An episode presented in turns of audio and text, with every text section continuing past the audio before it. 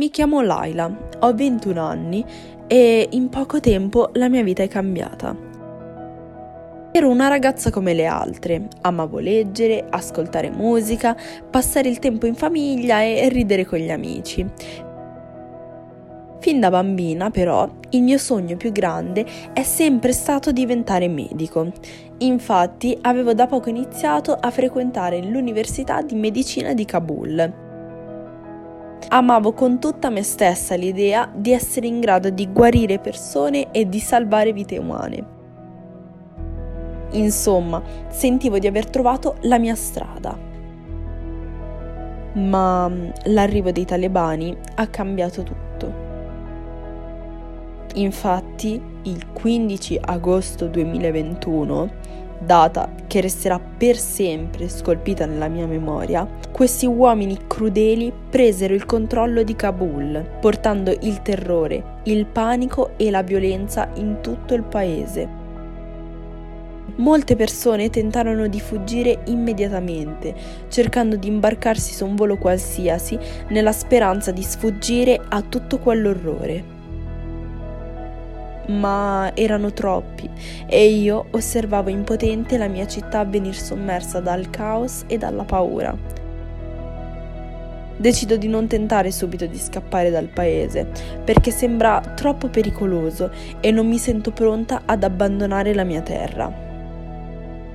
I talebani, oltre ad essere estremamente violenti nei confronti della popolazione, dopo aver preso il controllo del paese hanno riportato in vita una serie di leggi estremiste che colpiscono soprattutto noi donne, da sempre vittime silenziose delle ingiustizie. Le donne non possono più uscire di casa senza indossare il burka e sono costrette ad essere sempre accompagnate da un uomo. Non possono praticare sport, andare a scuola e partecipare alla vita politica. Insomma, i diritti guadagnati con fatica negli anni passati sono scomparsi.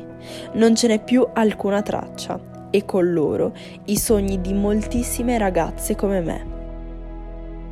Si sentono storie terribili di ragazzine e donne stuprate e picchiate e la paura cresce sempre più in me. Oltre alla consapevolezza che il mio sogno di diventare medico è ormai solo un vecchio ricordo. Di fronte a tutto quell'orrore e crudeltà, spinta dal panico, tento l'impossibile, imbarcarmi su uno degli ultimi voli disponibili per raggiungere un luogo in cui possa trovare rifugio. La fuga è stata l'esperienza più terribile della mia vita, di cui non voglio ricordare i particolari. Ho capito cosa sia la violenza e l'odio e quanto possano trasformare le persone. Se ora sono qui a raccontare la mia storia è perché ce l'ho fatta. Non so ancora per quale miracolo. Il volo mi ha portata in Italia, a Milano, dove sono stata accolta in una casa di accoglienza per profughi. Tutto ciò che possedevo in Afghanistan è andato perduto, ma non posso arrendermi.